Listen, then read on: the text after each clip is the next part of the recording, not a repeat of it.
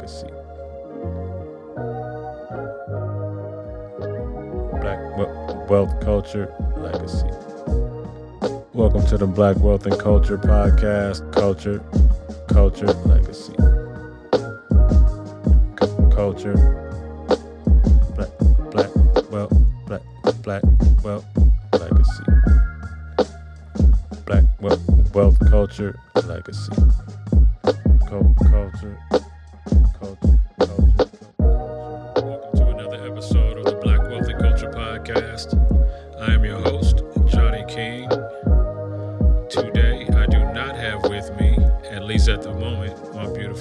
Dr. Latonya King. She will join us here on the program after just a little bit. Uh, but we, we got a good one for you either way. At least if you can withstand the sound of my voice without her voice complementing it.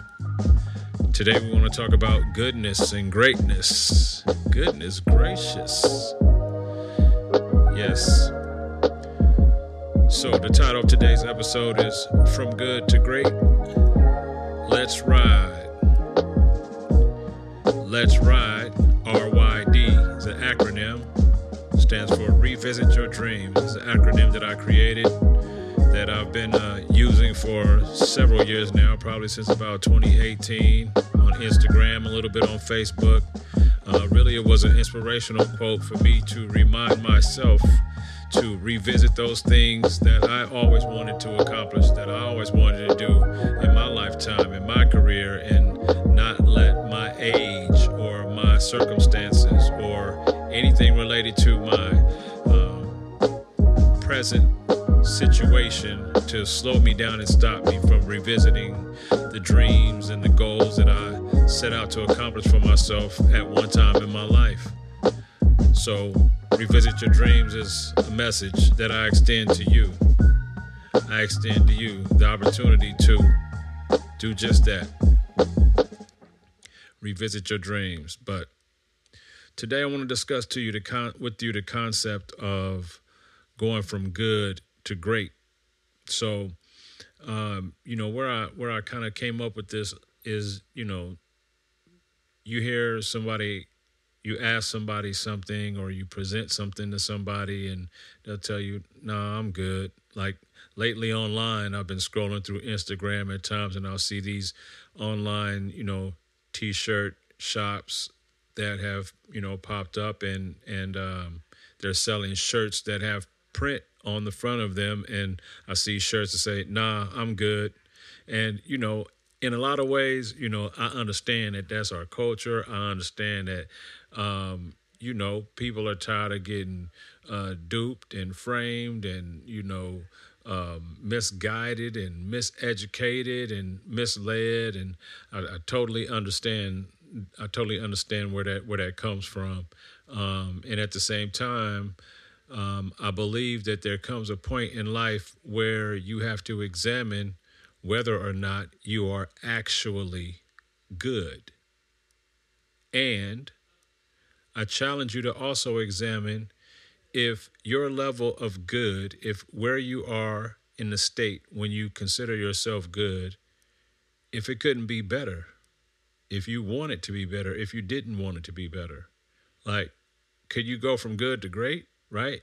So, like nowadays, when you know I present an opportunity to someone and they say, "No, I'm good," I say, "That's great," because that's exactly what I do. I show people how to go from good to great. I help take people from good to great.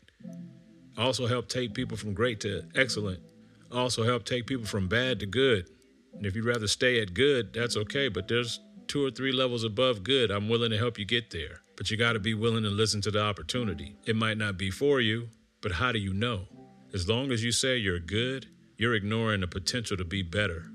I don't know if you want that for yourself. I mean, I can't speak for you. I don't know who you are, but I wouldn't want that for myself. I know one thing I'm 50 years old. My life is not where I dreamt it would be at this stage in my life. And if I continue to, to tell myself that I was good, I would never do anything to improve it from where it is now when I'm 10 to 15 years away from retirement. And therefore, what would my life actually be when I decide to stop working? Just good? Or will I even be able to stop working since I was good and comfortable but not prepared for retirement? So I want to take you back. I want to take you back to the days of revisiting your dreams. Take you back to that mind state and that position in your life where you had a reason, you had a why, you had a cause, you had a purpose. There was something in you that was driving you above and beyond a paycheck, above and beyond a level of comfort. Sometimes to go from good to great, we got to bring that lion back out. We got to bring that dog back out a little bit. We got to start scratching and clawing a little bit. We got to get uncomfortable a little bit. We got to start moving and shaking different a little bit. Sometimes we might have to shake off friends and family members and, and habits and, you know, a lot of different things we might have to totally remove ourselves from for periods of our lives just so we can go from good to great. But you got to want it for you. Because if you're content with being good, nothing will change. And if you don't change, then you can look 10, 15 years down in the road in the future. If you're 50 years old like me, 45 to 55, and you're in that age bracket, you can look down the road and kind of see what retirement life might be like for you. And why am I talking about retirement life? Well, before we get on that, I'm going to, you know, tell you a little background about me. Some of you guys know, some of you guys don't know um, some of the things that I've done or where I've been in my life. And, you know, nothing super special about me at all. I have an average life like most people. Well, maybe maybe my childhood might not have been so average, but definitely my adulthood for sure. So um, I want to talk to you about revisiting your dreams, and I'll talk about it through my experience. If you ask, what do I mean by revisiting your dreams? So I'm 49, like I said, 50 years old on the most glorious day this year of December 22nd. Thanks to my mommy and my daddy, I was delivered on a double digit day, December 22nd, 1973, in the coldest day of the month. My frat brothers uh, understand maybe why 22 degrees and ice cold Tuesday means just a little bit more to me in December. So thank you, mom and daddy, for presenting such a, a special gem on such a special day. So yeah, plus plus I was born in the year of hip hop. Plus I was born on the same day as the Corvette. What? Come on, man. Come on, man. Um, anyway, if you're in my age bracket, we likely have very similar experiences. If you were born in the 70s or 80s, you know, we all experienced a lot of similar things in our lifetime. We, we came up through hip hop, we came up through the crack era, you know, we came up in an area where they didn't have seat belts in the back seat of cars. You know, where you could smoke cigarettes on an airplane in restaurants. We came up where you can leave your doors unlocked sometimes, you know, all throughout the night without even fearing that anything would happen to you. You know, we came up through a lot. Some of the things we came up through were life altering. Some of the things were traumatic. Some of the things were great times. You know, some of the things were uh, revolutionary, such as the birth of the internet. Like, you know, if you're younger than 45, it might be a little shocking to hear that, you know, when I was in college, the internet didn't, didn't even exist that we, as we know it until at least I was maybe a sophomore or junior in college. And that was when it very first was being introduced as the World Wide Web, the information superhighway. you know, everybody had a hard time trying to understand what that was, but at that time we just had pagers and beepers, the flip cell, the cell phones, not even the flip phones, the little small Nokia phones, you know, were just starting to become a thing. They still had the little pull-out antennas. You know, if at that time somebody had offered me a cell phone and I decided, no, I'm going to stick with this pager because I don't understand what this cell phone thing is designed to do. I know they say it's better for me. I know they say it's, you know, in every single way, it's easier, it's, it's, you know, saves time and, you know, improves communication over this beeper. But no, I'm good because it was foreign, because it was different, because I got to learn something different. I got to learn how to use this little computer in my hands. There was no such thing as laptops. So if I decided when laptops came out, no, I'm good, carrying a little thin, thick thing around, at that back then they weren't so thin, carrying around a little heavy brick thing like that and you know, open it up with a screen out in public, that's kind of weird. No, I'm good. Right? That's that's sign of the times. I'm behind if I'm unwilling to expose myself to those new opportunities. those new things that were introduced into our lexicon during our lifetime, introduced to our way of living, our way of communicating, our way of moving forward, right? But we had to be willing to go from good to better or good to great in order to embrace those changes. The people of my generation, if you're if you're 45 or 50 years old, 55 years old, you either caught up to the internet and caught up to technology or it has left you behind. And if you have allowed it to leave you behind by assuming the position of I'm good, I don't need that, that's just that's too much for me to take on and learn. I'm sorry to tell you, but you're probably going to be left behind as far as your retirement is concerned and your future is concerned because everything is digital and electronic and on broadband and on the internet and everything is done in, in that form of capacity these days. Nearly everything. So you got to get out of the I'm good state to open yourself up to the opportunity to grow, as challenging as it might be, so you can get to the I'm great state. I'll tell you a little story about my career and how, how I started and where I ventured into and how I ended up where I am exactly right now today. So I was born to two entrepreneurs, right? Both my mom and my dad, very successful in their own right, and neither of them college educated. I'll say my dad did go to college for maybe three or four semesters, but uh, did not earn a degree. My mom went to beauty school, but did not earn a degree from a, a collegiate institution. But both of them very successful in what they did. So I entered the game as an adult, as a young adult, with a vision, with a target, a sort of like a, a lifelong goal of one day becoming self employed or my own business owner of some sort, right? That's all I saw. But I also had the, the struggle, you know, and still sometimes, you know, live under the shadow of that success of what my parents, you know, achieved. Because I also had the struggle of the pressure to live up to my own expectations based upon how I viewed myself in relation to my parents' success. So I always was looking to do better than what I saw from my parents. And not that I wanted to outdo my parents. My parents always wanted me to do better than they did, more than they did, right? Most parents want that for their children. And so did I. And so, since I saw my parents as entrepreneurs, and I saw them as successful and they weren't college educated, I was exposed to and kind of entrenched into the, the college route.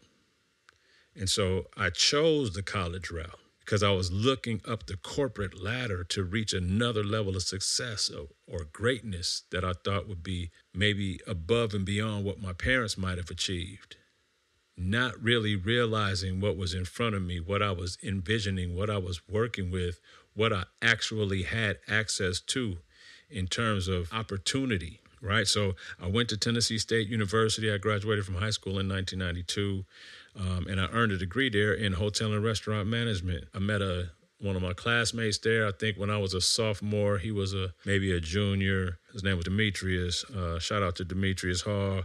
Um, he worked at a hotel in downtown Nashville, Loews Vanderbilt Plaza Hotel, and he was he was in the guest services department, and they had a need for a concierge, and uh, I don't know what what brought him to ask me, but maybe I I might have said something to him looking for looking for a job opportunity, uh, and you know he hooked me up and got me a job there as a as a concierge, very prestigious job. So I thought, you know, I got to go to work in a shirt and tie and a very nice five star hotel. A lot of stars and famous people stayed there. Um, as a concierge, I got to work on the on the VIP uh, lounge, VIP floors, the 10th and 11th floor. Uh, so I got to operate the VIP lounge. So a lot of the famous people that stayed there were on the 10th and 11th floor, and they get to come in this lounge and have cocktails and crudite, cheese and crackers and fruit crudite, right? Um, but you know, nice view overlooking the uh, the west end of West End Avenue, and just a, a nice experience for me. You know, I was a young black male in a high high level high class operation from from my thinking and so i took advantage of it i learned a lot from it you know and i've envisioned myself climbing up the corporate ranks. I many times looked out the window sitting on that 10th and 11th floor just imagining myself above and beyond where I currently was, right? I started to feel like I was becoming open to opportunities and confident in who I was and you know, meeting some of these famous people and having conversations with them. And, you know, it started to open me up to just like, wow, life really about people. It's really about relationships. It's really about who you know. It's really about opening up and talking to people. And, you know, and I got to serving them drinks and things like that. And that led to me, you know, looking into taking a bartending class. So I took a bartending class. I did so well in the class, the instructor said, hey, I got a job for you when you graduate. I didn't know what it was. I thought he was going to hook me up with a, you know, opportunity to go bartend somewhere, but you know, he offered for me to instruct his class. So, as a sophomore in college, you know, I'm I'm teaching a bartending class 20 hours a week, making $20 an hour. Back then, that was a lot of money. $20 an hour. I mean, it was only one other person I knew making more than that. My homie Damani was making a little bit more than that um, at the time, but you know, I thought I was balling, right? But $1,600 a month in 1994, that's quite a bit of money. You couldn't tell me nothing. you know, and I still held a part time job at the hotel. I was still a concierge there. I also worked the front desk, and I was part time bartending at Houston's restaurant up the street. Another level of prestige for me instead of just bartending at a regular, you know, some other bar or some other restaurant. Houston's restaurant is a one of the higher end restaurants uh, around the country. I'm not sure if they still exist, but at one time they did, and they had you know restaurants all across the country, kind of a high end steakhouse. And so I bartended there part time too. Uh, so I was all about opportunity, all about growth, all about going from good to great, all about showing my parents. And I wasn't doing it for my parents. I was doing it just because of my parents and because what they instilled in me. But I also wanted to show them that I could move above and beyond where they had exposed me to in my lifetime, in my childhood. So I knew if I was ever going to achieve the type of success that my mom and dad did, that I was going to have to be willing to grow and stretch myself in a lot of different ways. And like I said, that's what that's what I did. I graduated. I got married early in, in life. Moved back to California. Um, I started working for my father. All right, working with my father. I won't say for my father. I consider it a pleasure having had that experience. And this is where it gets a little deeper into opportunity my father was a McDonald's franchisee for 20 years, right? Had the pleasure of getting started at the young age of 27 down in Southern California. Ended up, you know, at one point managing, or excuse me, not managing, owning a couple of McDonald's operations in Oakland, California, East Oakland, MacArthur Broadway Center as well and then was blessed enough to be able to end up owning all of the McDonald's restaurants in the city of Vallejo, where I was born and raised. Uh, there was at that time five restaurants, and he owned all five of them for several, several years. I managed in a couple of them for him. I worked with him for a while and managed in one of the stores, you know, for a couple of years. But you know, this was right after I graduated from college, and you know, in college, I got exposed to a different style of life, a corporate style of life. I wasn't more so much in the entrepreneur mind state. College didn't teach me how to be an entrepreneur, right? It taught me to climb the corporate ladder, how to elevate to the next position in my corporation, as fast as possible, how to be a leader in that environment, how to duplicate people beneath me and duplicate patterns of behavior and success, but not how to do it for my own profit, how to build myself as an entrepreneur. And so I got used to, you know, especially working in those hotels. I mean, in college, I was like, man, I went to work every day. It was quiet, it was relaxing, it was comfortable. It was, you know, I got to eat good, you know, I got to meet cool people. Uh, you know, it was like a, a lifestyle, right? It wasn't just a job. Now, I know I was making more money when I was managing McDonald's, but I wanted that comfortable. I know I'm good. I feel like I'm good lifestyle. So after two years of work with my father, I decided to leave him and go back to working in hotels. I made a decision to depart from him and um, it was a very difficult time me, you know, handing in my resignation letter to my dad. You know, today you know, I still carry a little bit of that regret that I didn't, you know, stick it out with my father. And Dad, if you listen, and I don't know if I ever told you this, but yeah, man, I, there was some re- there's some regret there because Um, not because of the money, you know. I haven't even told you guys what where the money come from, but not because of money, but you know, not because how he profited off of the operations after he sold the stores, but you know, because of what you know we could have likely become, we could have likely accomplished together. Like you know, we had many talks and conversations at times about expanding from five stores to 10 stores to maybe 20 stores and having, you know, stores all over the Bay Area. And I, I think that my dad was very um, ambitious in that thought and saw me as a vital piece to that potential dream. And I'm not sure internally how, how much he wanted to pursue it, but I know it was something that we occasionally talked about. And uh, I walked away from that. And, you know, there's some regret there you know, my my father eventually ended up two, you know, so I started working with him in 1997 and I left in late 1998. So a year, and more than a year and a half, almost two years, right?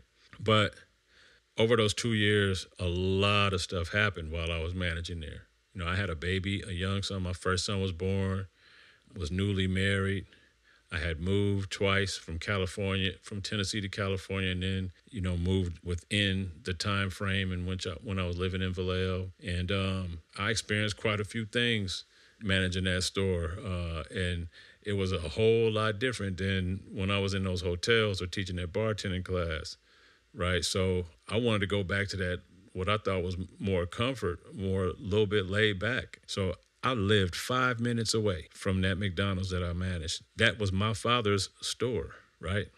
Five minutes away, around the corner. I decided to take a job that was 35 or 45 minutes away, that was a longer commute for less money, because I wanted to be in something that was comfortable. Because in terms of McDonald's, nah, I'm good, right? And two years later, in the year 2000, uh, my father was made an offer that he couldn't refuse, and uh, unexpectedly ended up selling all five of his McDonald's operations back to the McDonald's Corporation for a hefty penny. Let's just say double digit, well over million. Let's just say that.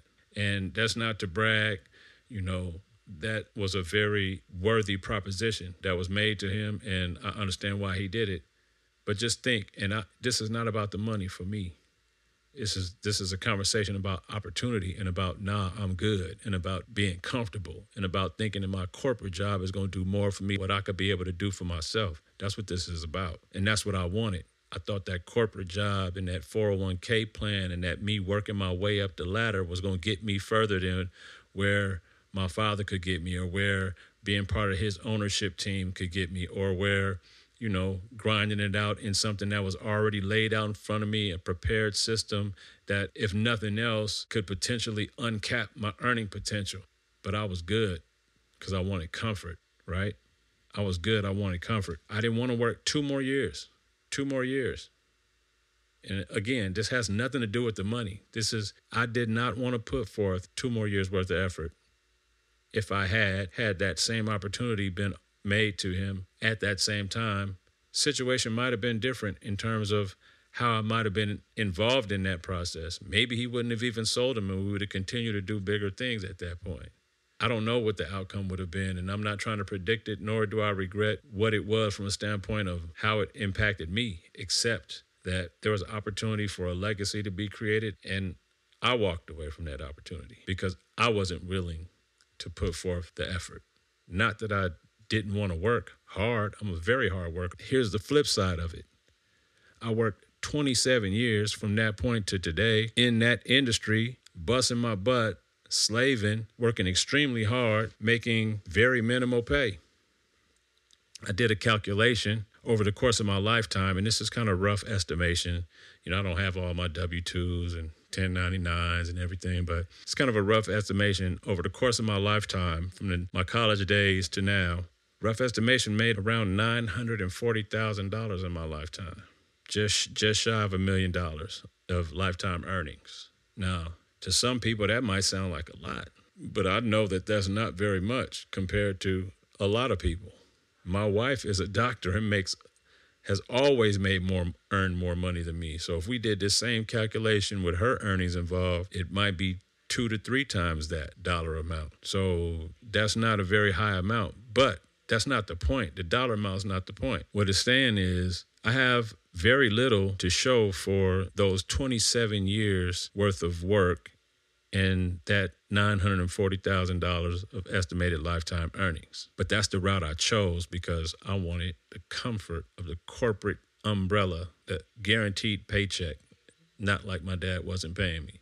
Guaranteed paycheck, the 401k, the prestige, the corporate ladder, the climb, I wanted that challenge. I took my eyes off the prize. My prize was the conversations that my dad and I had. That was our why. That's what we're doing. That's what we were trying to build. That was what was being discussed. And I took my eyes off of that prize. Why? Because, nah, I'm good. I wanted comfort. I didn't want to continue working hard enough to see what it could have been. And that's when I lost. Not only did I lose out on an opportunity to change the trajectory of my life and my family's life and our financial future, but also lost on an opportunity to help my father maintain and build a larger legacy than the one he did build. And that comes from the attitude of comfort, the corporate ladder, our college degrees have, have worked very well for many of us, but also have positioned many of us to stay stuck in where we are and not ever look at opportunities to grow, to uncap our potential. I invite you to revisit your dreams, revisit your why. Take yourself from good to great, or allow somebody to help you. Take yourself from great to excellent, or allow somebody to help you. As far as your life is concerned, as far as your financial future is concerned. Since this is the Black Wealth and Health, Black Wealth and Culture podcast, Black Wealth and Health, yes, that too. Since this is the Black Wealth and Culture podcast, in relation to your future financial health, if you're my age, retirement's around the corner for us. 10, 12, 15 years, you decide. You have to decide. Because if you don't decide, retirement's going to decide itself for you. It's coming for all of us. Whether you retire because you choose the date you go out and how much money you go out with, or your health chooses it for you, or your employer chooses it for you, or your life circumstances chooses it for you, or God forbid, death chooses it for you. But either way, will you be prepared for it? Because it's coming. And if you're my age, you don't have much more time to really prepare if you haven't started that preparation. Next month, the month of April, is Financial Literacy Month. It's an opportunity for you to become educated on how your money works, how your money gets taxed, how your money grows or doesn't grow based on where you are putting your money, and how you can ensure a tax free, stress free retirement.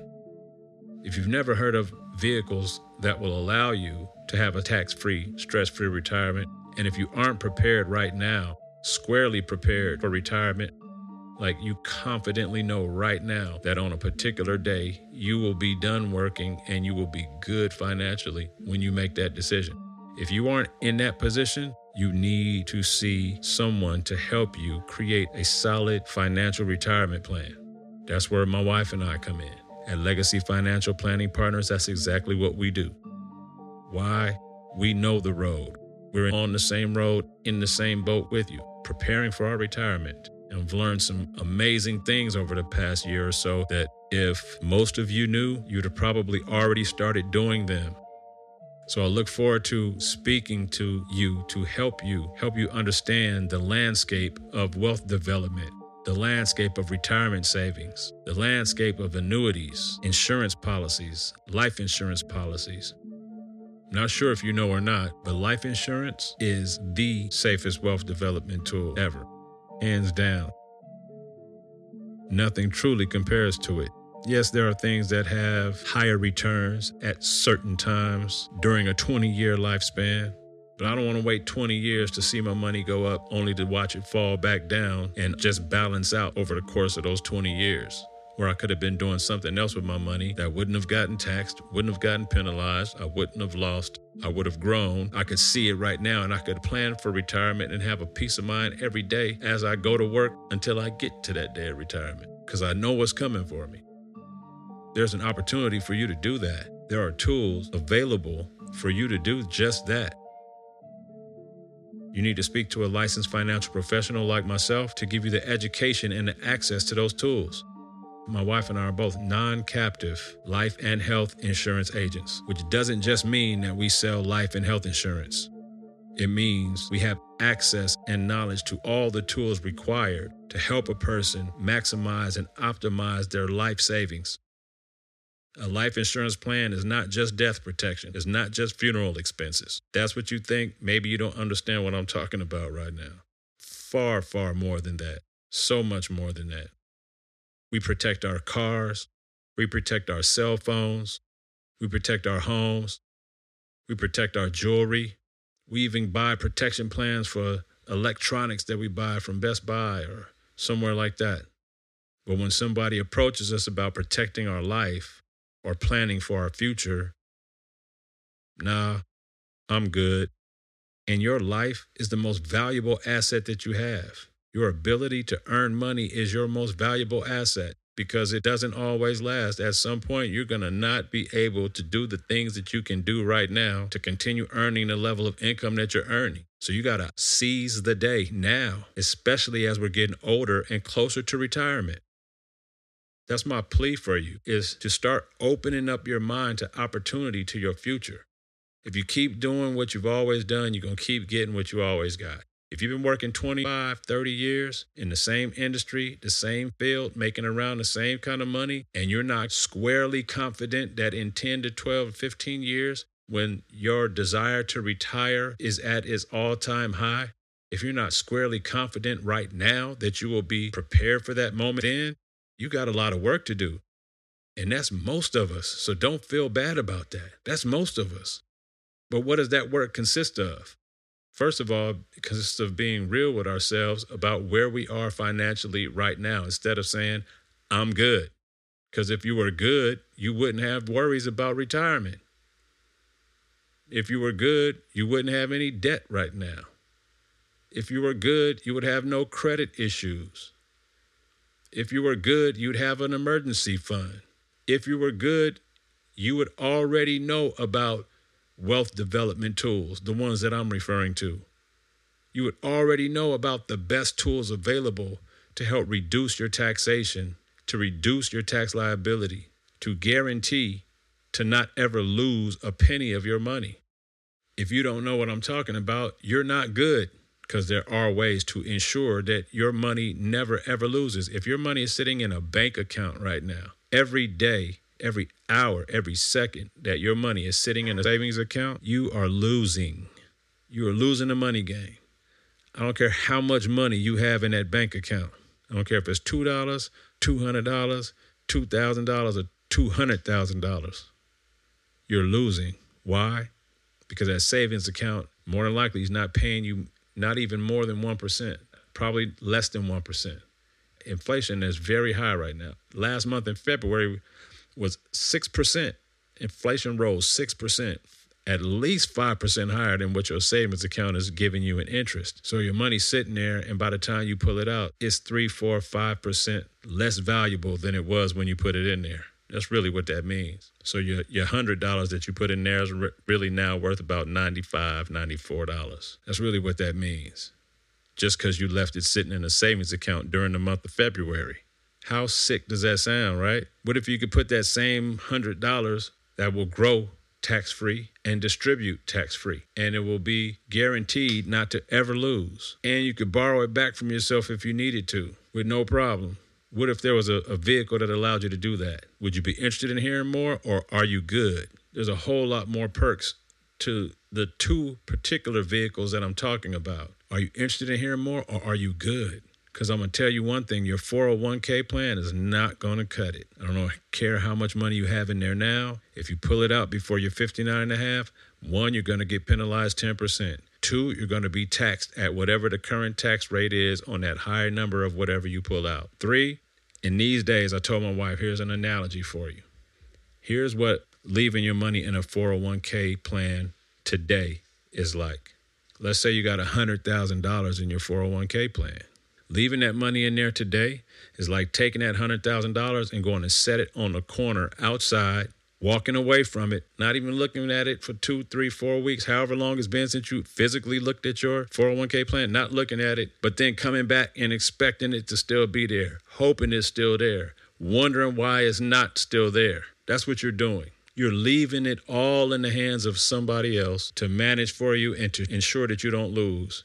And do you really think that that's what they're in it for? To make sure that you don't lose? Because that's not what a 401k plan was designed for. A 401k plan was designed to be a tax benefit to the companies that employed that 401k plan. It was a way for them to be able to pay you as an employee the least amount that they could legally pay you and still get the largest tax break. That's why they're willing to contribute to it. But guess what? When your 401k plan is losing money, it's not just losing that money that's contributed, it's losing your money too. If it gained money last year and is losing money this year, even though it's losing more money, losing less money than it gained last year, that's still your money. That's just going down the drain. Do you know that no matter when you pull your money out of that 401k plan, four people get paid before you even touch your money? Your money, that money, that dollar figure that you see attached to the end of your 401k plan is not truly what you're going to receive. There's four other people that's going to get paid before you see that number. Federal government is one of them.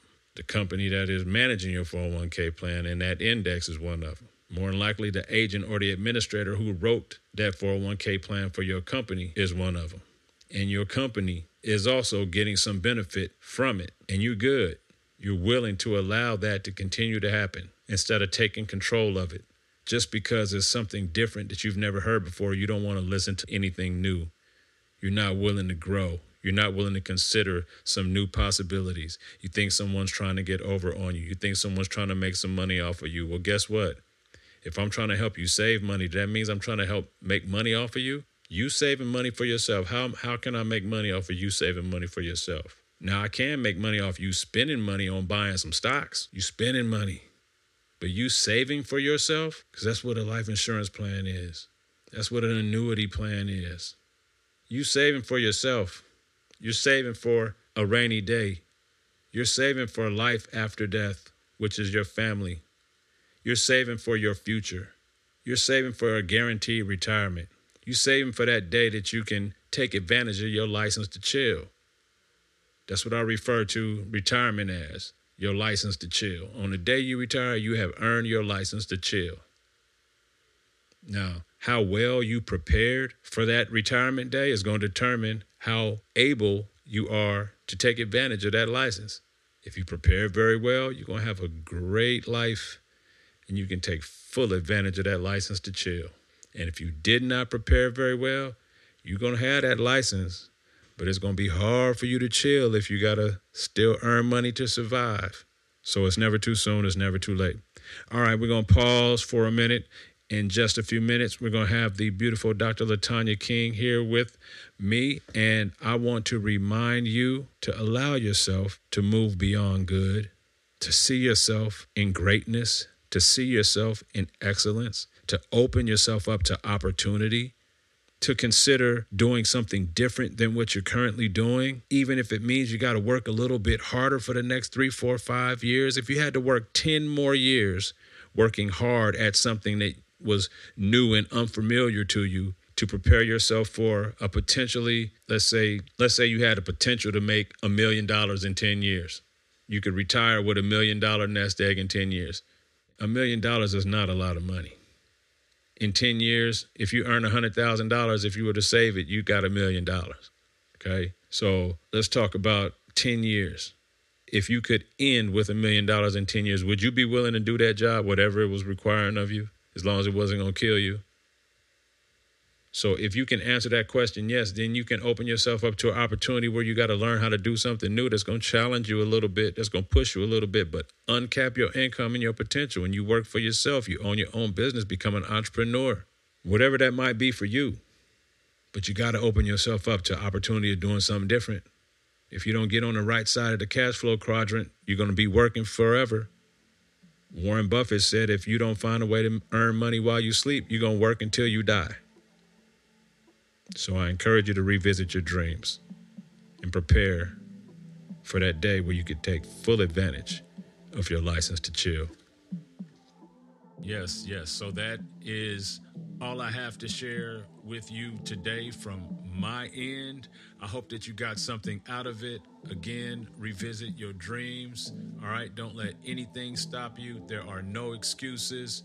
Take the brakes off of yourself and, and allow yourself to go on a run, a run of, of victory and a run of, of, of health and, and wealth preparation so that you can enjoy the remaining days of your life. And with that, uh, the beautiful Dr. Latonya King has entered the space and is joining the podcast now. Dr. King, I've been sharing with the people uh, about um, revisiting their dreams and following through with their life's passions and going from good to great. Stop allowing their current good situation to prevent them from growing and entering into a great or excellent space. Uh, Dr. Latonya King, how are you today? Hello, hello. I am wonderful. I am in the land of the living. So I'm great. That is great, great, great, great. Our audience is at least primed and ready to hear your voice at this point. I've been talking for the last 30 minutes or so, so I'm going to turn the show over to you. And with that said, I am out.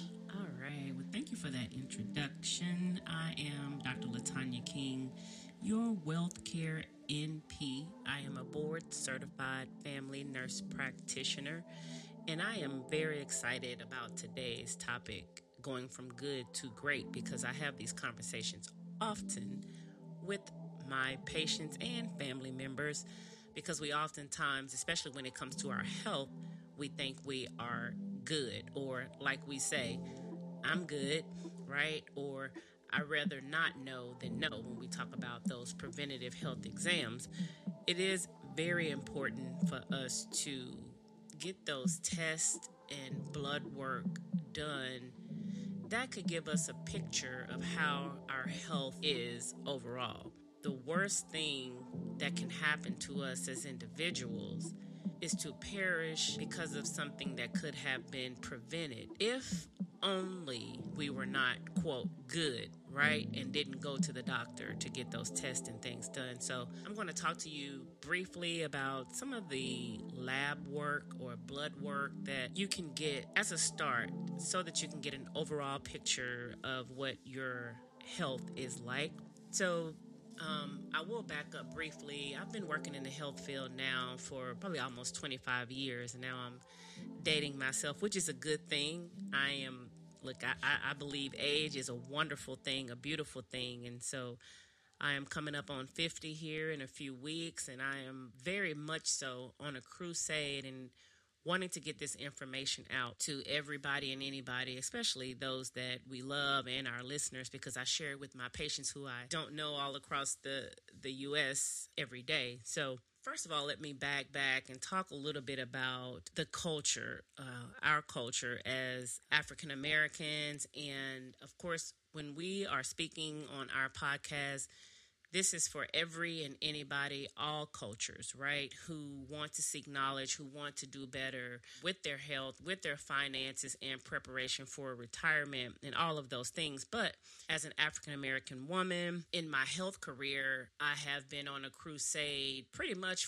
from the beginning of time since I've started as a nurse um, outside of working in intensive care unit, I began to fall in love with preventative health care, which led me down the road of care management and utilization management and all and care management in the last probably five years or so to disease management and chronic care management, right, and preventative health disease. So when we think about health disparities, and I won't go into that a whole lot, but let's talk about some of the health challenges for African Americans because our podcast is Black Wealth and Culture. Is that right, baby? That's right. So I want to talk talk a little bit about the culture, and then we'll get into some of the health aspects that I wanted to talk about.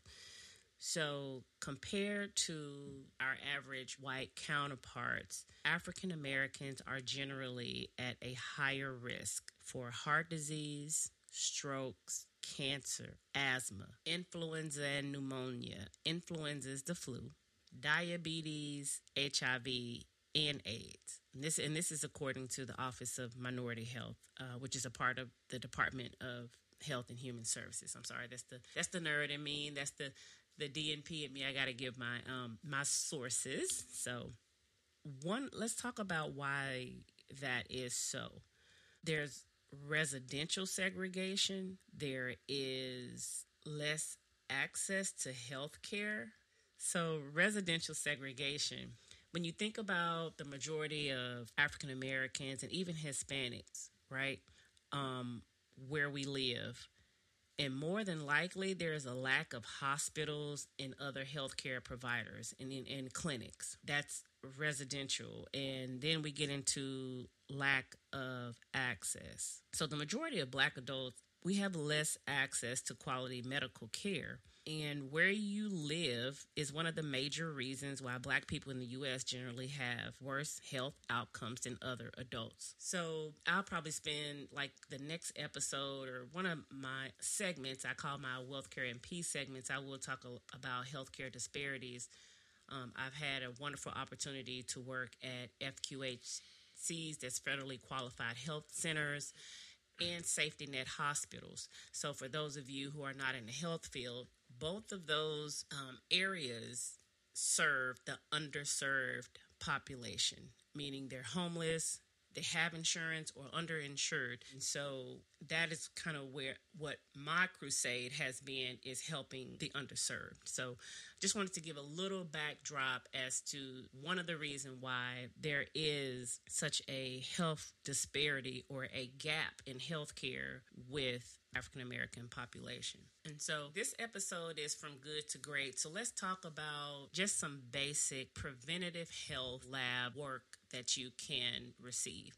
Even if you don't have health insurance, there are a lot of telehealth companies. You can go online pretty much and find a company where you can get lab work and blood work done. That's one of the things that I do when I'm not working in this wonderful crusade of financial education and um, retirement.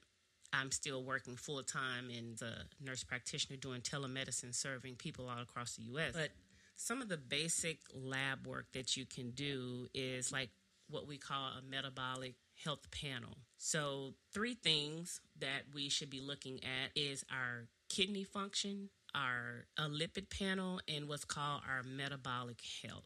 So, when we talk about our kidney function, we are essentially evaluating how our kidneys are functioning. And let's talk about what are the job of the kidneys and where are they located. So a lot of people, if we think about the kidneys, babe, where do you think your kidneys look? Putting you on the spot. Where you think your kidneys? Lo- well, you know my, that because of me. my lower back. Right. He just knows that because of me, guys. But yes, your kidneys are in your lower back. That's why when you go to the doctor, if you have a, a, urinary tract infection, we do tap that area back there because that's where your kidneys are located. But we think about what is the main job of the kidneys? What would you say, babe? What you think? I mean, coming from a man's perspective, this is just like a natural response. Every time I think about the kidneys, I think about when I only think about my kidneys when I partake in some kind of alcoholic beverage and it filtering out the toxins. That's what I think about. Right, but no, you're you're spot on. So the kidney's job is to filter out the blood. Okay. Right.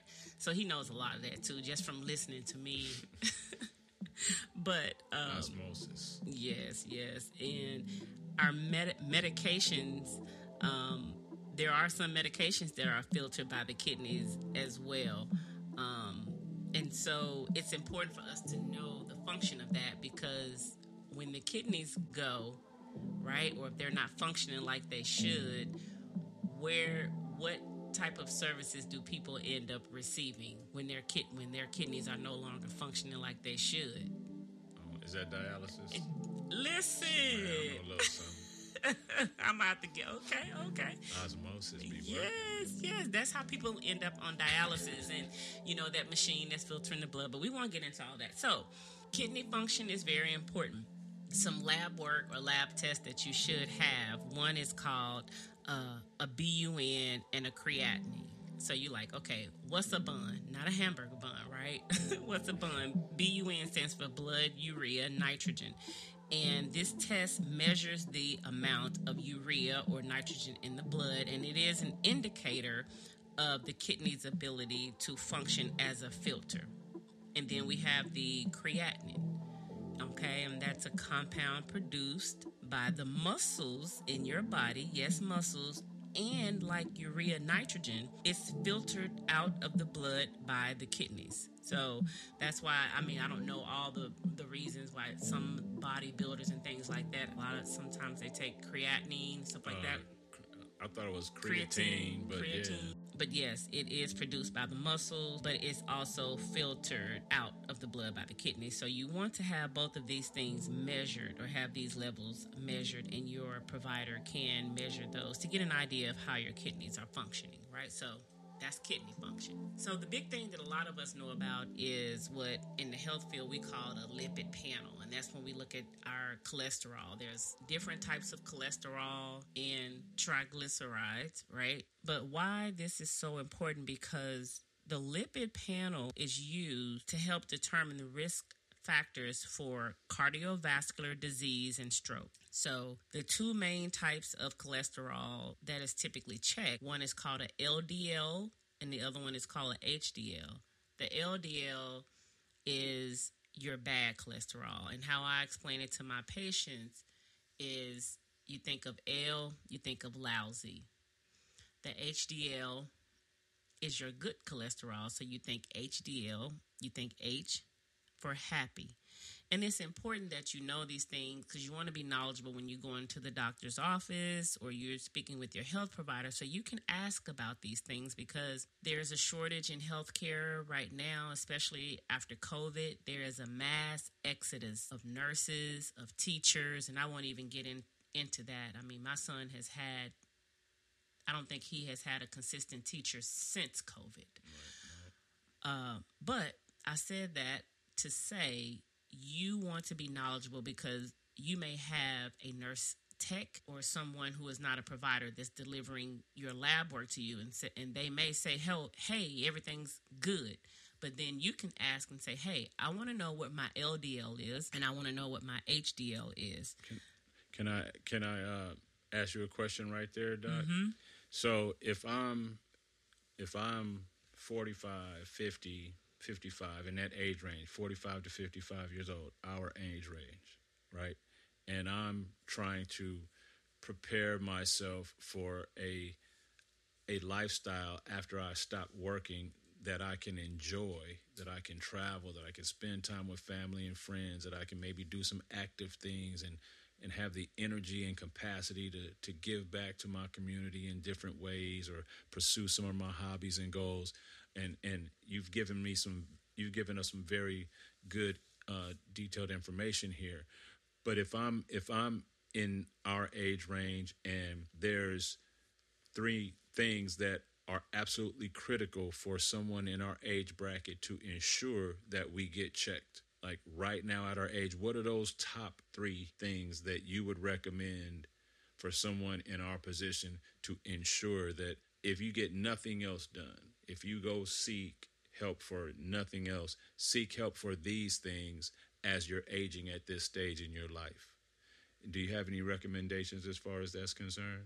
So, a couple of things. I'm when I, I'm gonna finish talking about the blood work that you should get done, and then I'll get into some of the preventative health tests mm-hmm. um, or screenings that you should get done, if like nothing else. So, as far as with the blood work, the kidney function, definitely, because if you don't get those checked and you think you're good and you're not, because what happens over a period of time, once the kidney is damaged, I won't go into all the details of how the interworkings of the kidneys and nephrons and all of that, but once those those things are damaged, there's no coming back from it. Mm-hmm. Right? So that's why that's important. Your lipid level, your cholesterol levels, because if that's not checked and you don't know those, that can lead to heart attack and stroke. And we already know what the detriments of a stroke can be. And then your metabolic health, which is looking at your something called a TSH, which is your thyroid stimulating hormone levels, and your hemoglobin A1C, which is an indicator if you have diabetes or pre-diabetes or not. So that's the blood por- blood work portion, right?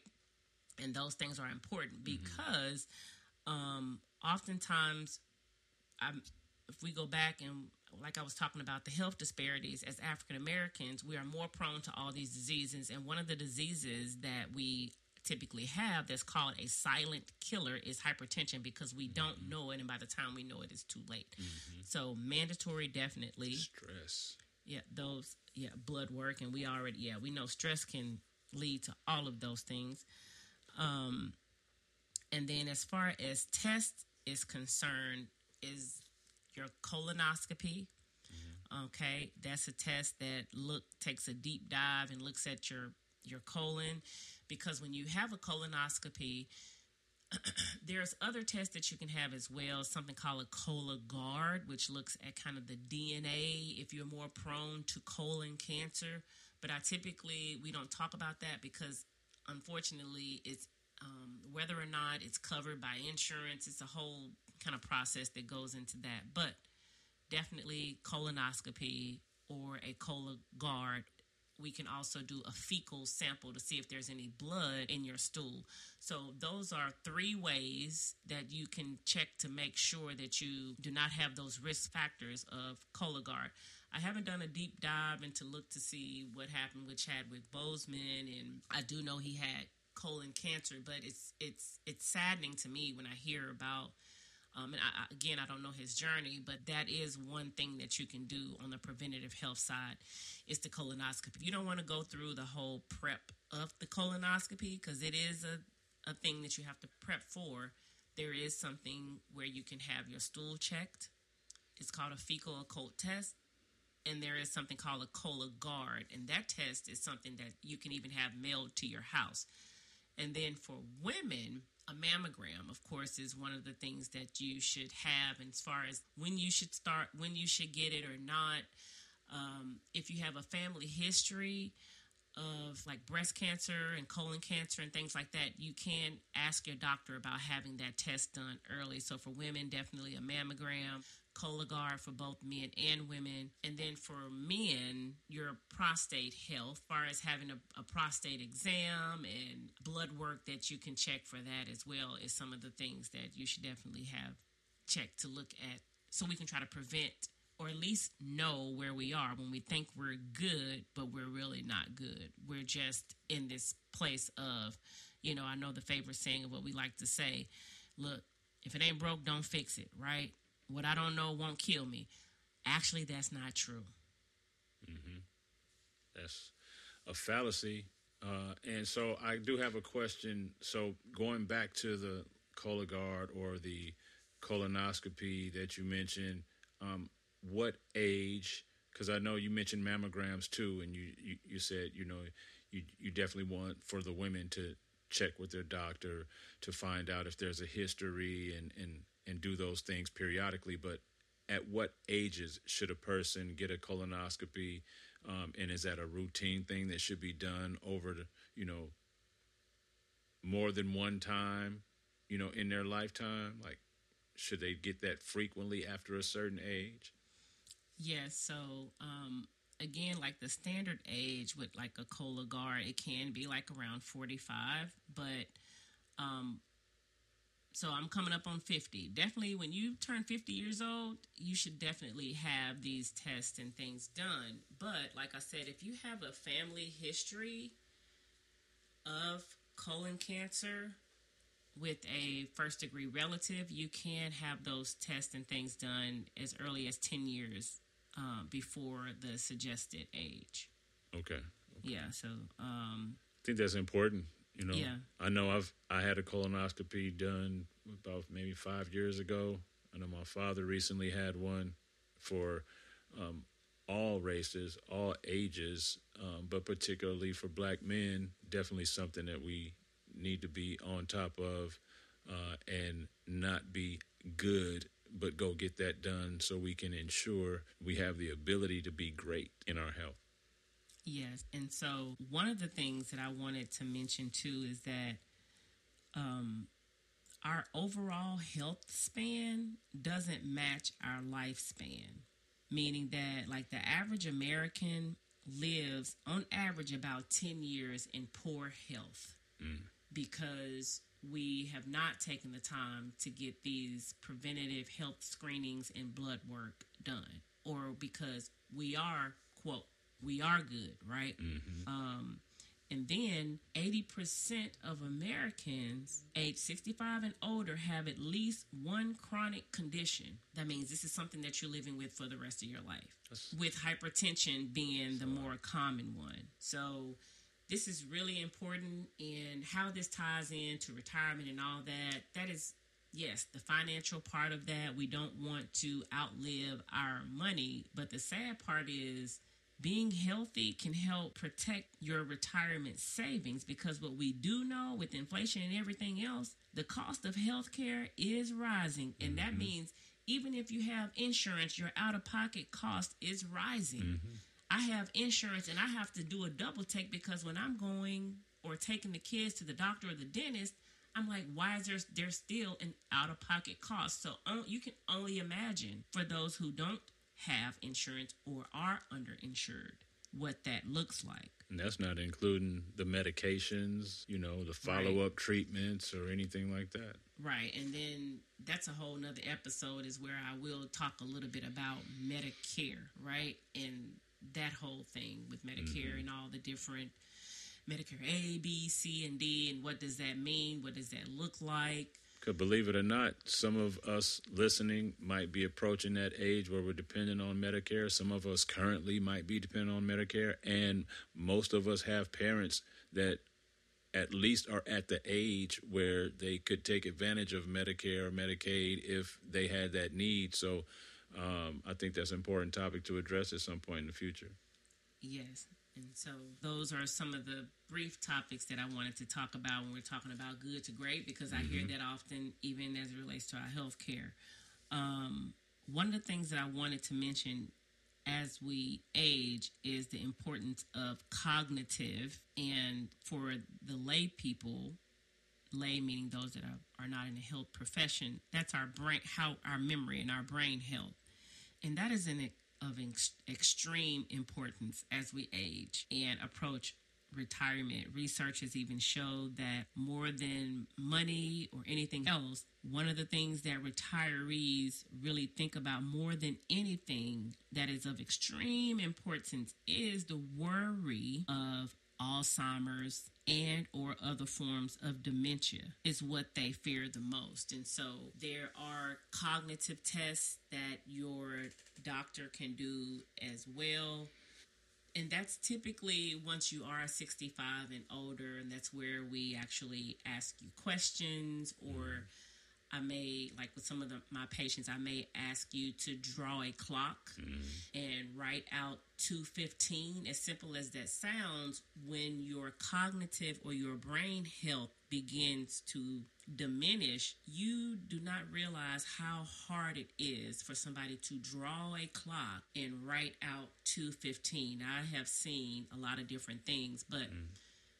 if even if you're not 65 and older, this is something that you should be advocating for for your parents to have these screenings done. And if they have Medicare, they should be having this done annually anyway. Mm-hmm. Uh, but those cognitive screening tests are Im- very important.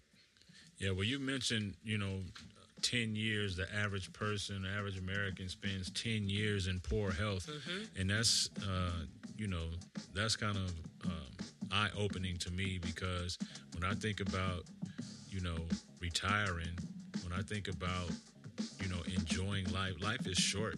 It's too short to have any amount of years of it subject to hospital visits, hospital treatments, medical treatments, consistent medications, you know, surgeries, different disease diagnoses and uh, you know, I just, you know, implore each of you listening to take heed to what being discussed here today because retirement and enjoying a financial legacy that you've created for yourself and for your family is all for naught if you are not healthy enough to to really enjoy it to live through it to be here to to make it all worth it right, right.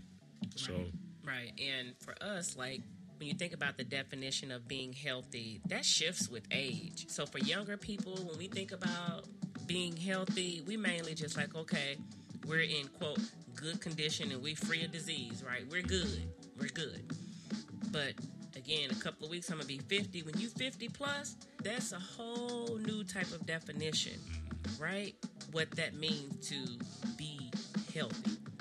And one of the main things I know for me is being able to live without any kind of chronic conditions, or if so, being able to manage those conditions where I still have a good quality of life. But once you are 50 plus, being healthy is all about can I do the things that I used to do? Or let me rephrase that. Being healthy is about being able to do the things you want or desire to do, mm-hmm. right? So mm-hmm. I also used to be fitness instructor, and I'm, I've always been into health. is it's nothing new, but my knees bother me, right? I can't run like I used to run, but as long as I can walk, I'm okay with that, right? And you have to learn and know your body as well. Like, can you bend all the way down? Even as something as simple as bending down to get a pot or a pan, if you get up the wrong way, that could lead you into in the hospital.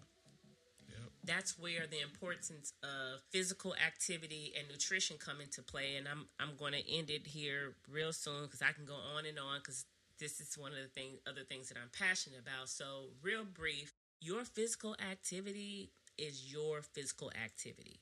Don't get caught up in what your sister is doing, what your friend is doing, and the latest and the greatest. Trust me, I don't have a Peloton. I know a lot of people do. That's awesome. I never grabbed hold of that because I've been on this health journey for as long as I can remember. And I favor, I like home based workouts and things that I can do using my own body weight. Um, I feel like over a period of time, that is definitely going to help your bones and your joints. But do what works for you. If if your friend is running a marathon and they're doing this and that, that's wonderful for them. You do what works for you. If that's ten mm-hmm. minutes a day, that's ten minutes a day. Or t- I'll take that back. I'll say like ten minutes in increments because I do that.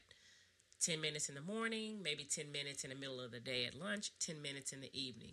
Mm-hmm. That's 30 minutes right there Just something. of something, right? I used to teach my patients this. You can go to YouTube and Google a one minute mile walk or a three minute mile walk. And you can get a good exertion out of that, but that is going to help your heart health, right? So, we're talking about the condition of our hearts, right? So, if you don't have a personal trainer, of course, you don't have a boot camp, that's okay. You do what works for you. If that's walking the dog, you know, going on YouTube, doing doing something like what I just explained, you can, you know, a 1 minute mile, then that's still going to help your heart. And let's talk about nutrition. Okay? So there is so much out there with keto and uh, there's the Mediterranean diet. There's all these different diets and things that are out there. But again, you do what works for you and do things in moderation. So we know that too much of anything is not good. So the key things that I will say, my favorites that I like is what I refer to as clean eating. Now, I'm not a plant based crazed person, right? Clean eating is not too much of any of any fatty foods. Plant based stuff, things or food, yes, that's good, but you don't have to be vegan to be quote unquote good because I feel like a lot of that is faddish too. And I won't even get into knowing your blood type. Mm-hmm. Now I'm entering into my sister's arena. I do want to have her on this podcast one day too. She's an occupational therapist, health coach, Chanel South Hall. Shout out to Chanel. Yes, yes, Chanel Black South Hall. But there's also eating according to your blood type, right? So mm-hmm. you could be vegan, but according to your blood type, you should be eating meat. That I'm, I'm gonna say, I'm, not, I'm gonna savor the flavor. I'm not gonna. That's a whole. That's a whole nother episode. I'm gonna I'm gonna have my sister on here mm-hmm. really going into that. So do what works for you, right? Mm-hmm. Clean eating is I like those mantras of water first, veggies most, and these these just come from different programs that I've done. I've been a beach body coach. I took a whole course on personal training when I was living in in Atlanta. So this isn't anything that's new for me but clean eating is eating a lot of your vegetables, doubling the amount of your vegetables. The, the more colorful your plate is, the better. Because we know those foods that are colorful are typically good for us, right? Mm-hmm. So, those types of tips. Um, water. You should be drinking at least half your body weight in ounces of water a day. So, if you weigh 200 pounds, you should be drinking about 100 ounces a day. You take an average bottle of water, that's 16 ounces. What's that, about six bottles of water a mm-hmm. day? Mm-hmm. Right? You divide that up, you say, okay, two in the morning, two in the middle of the day, two in the afternoon, evening. That's not hard to do. But, and you place that water with you wherever you are. Mm-hmm. Keep it in your car. If you're working, keep it on your at your desk. But water is so important. And then Vital. vital. So those are just some general things as far as nutrition. And then with nutrition, after you eat dinner, be done. No snacking through the night because eating late at night, laying down, that's a sure for sure way to gain weight. Mm-hmm. And if you have any type of gastrointestinal or stomach issues, that's going to make it worse, like reflux and those types of things. Mm-hmm. So, and you want to eat at least about seven or eight o'clock if you can. Now, I will say this: if you work late, if you're up late at night, I work late. So when you if you find yourself hungry, try to avoid the carbs, chips, and things like that because of hormones we have in our body called ghrelin and leptin. It naturally makes us gravitate to carbs to eat. But instead of eating, if it's 10, 10 30 at night, you're up catching up on CNN or whatever, make you a tea, drink you some water, and you will f- you will soon find out that you're not really hungry, but you're thirsty. Mm-hmm. And what that also does when you're dinner and done is you have pretty much have put your body in a fasting state between the time you go to bed until you wake up in the morning. And then water first. Drink your water first thing when you get up in the morning. Drink your water first thing, right? Before you even mm-hmm. eat. And then drink your drink some water first before your head hits the pillow. Mm-hmm. And drink water first when you think you're hungry and it's late at night. So mm-hmm. those are kind of some of my tips about nutrition, physical activity, and water. And then I'm going to close out with what I like to call the Wealth Care NP tip for new health rules or simple changes that you can do to achieve whole body wellness. And I want to talk about sugar. Uh, Before you do that, I just want to I just want to uh, jump in here and just make two points of clarification. I think when um, my wife mentioned um, vegans or um, a crazed vegan diet, and she also mentioned uh, Peloton. I don't think that for anybody listening, there was not an attack on vegans or attack on Peloton owners.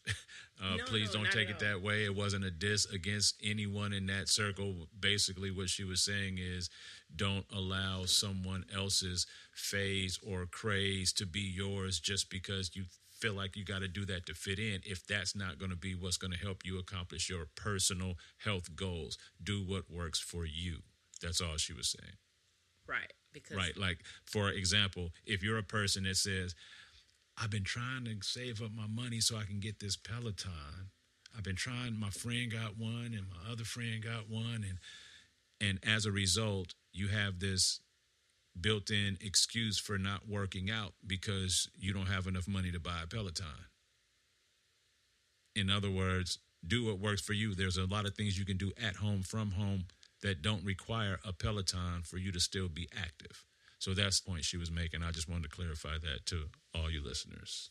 Yes, and that everything doesn't work for everybody. Correct. Everything is individualized, whether it comes to we're talking about finances, health, fitness, or our purpose in life. Everything is personalized. So that's what I definitely what I meant um, by that.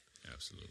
Um, but the healthcare, wealth care NP tip that I was going to leave uh, about some simple ways or things you can do, I wanted to talk about is you don't take anything else away from this.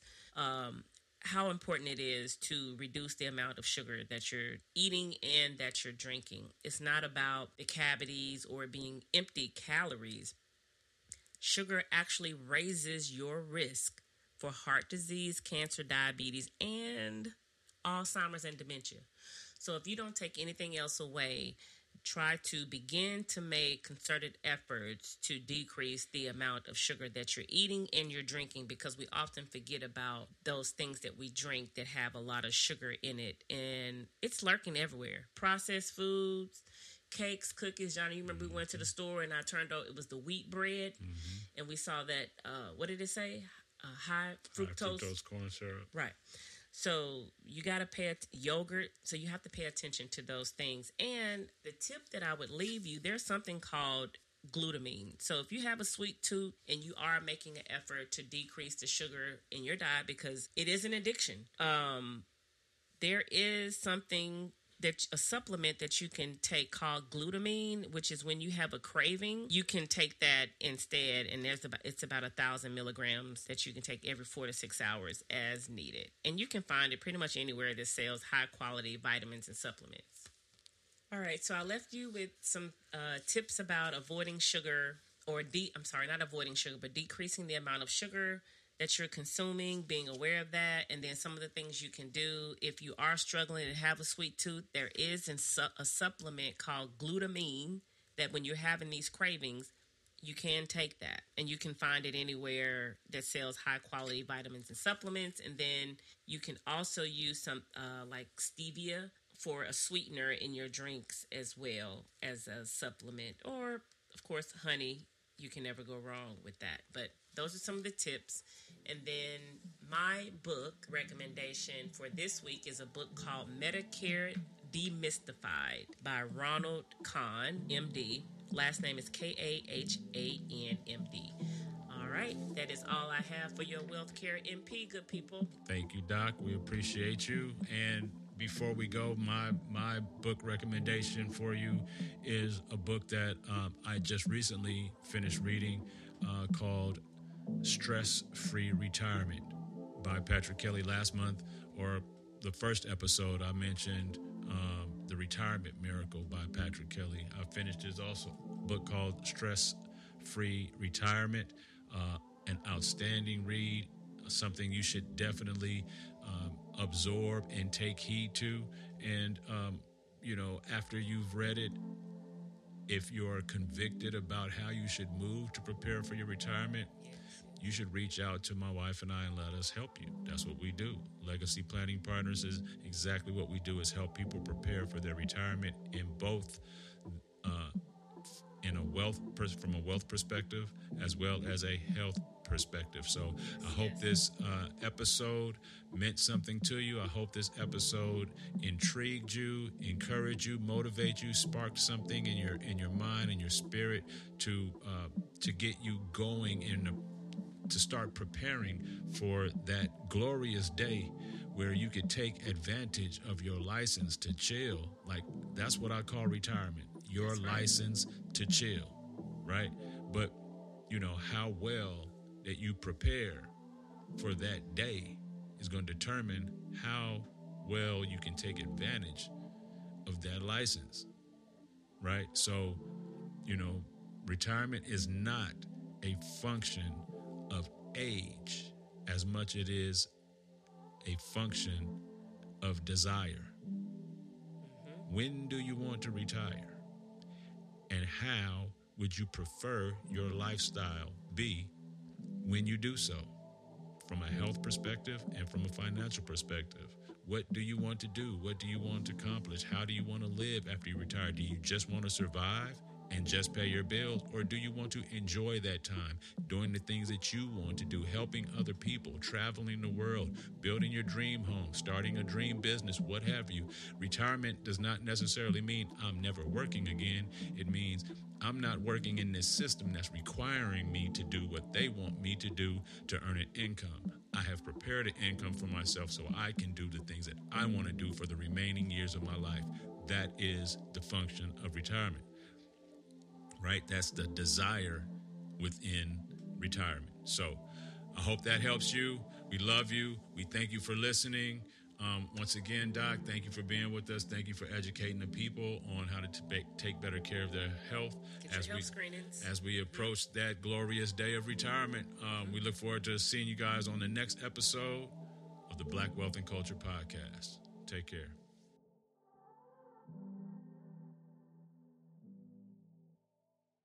Today's episode of the Black Wealth and Culture Podcast was brought to you by Legacy Planning Partners.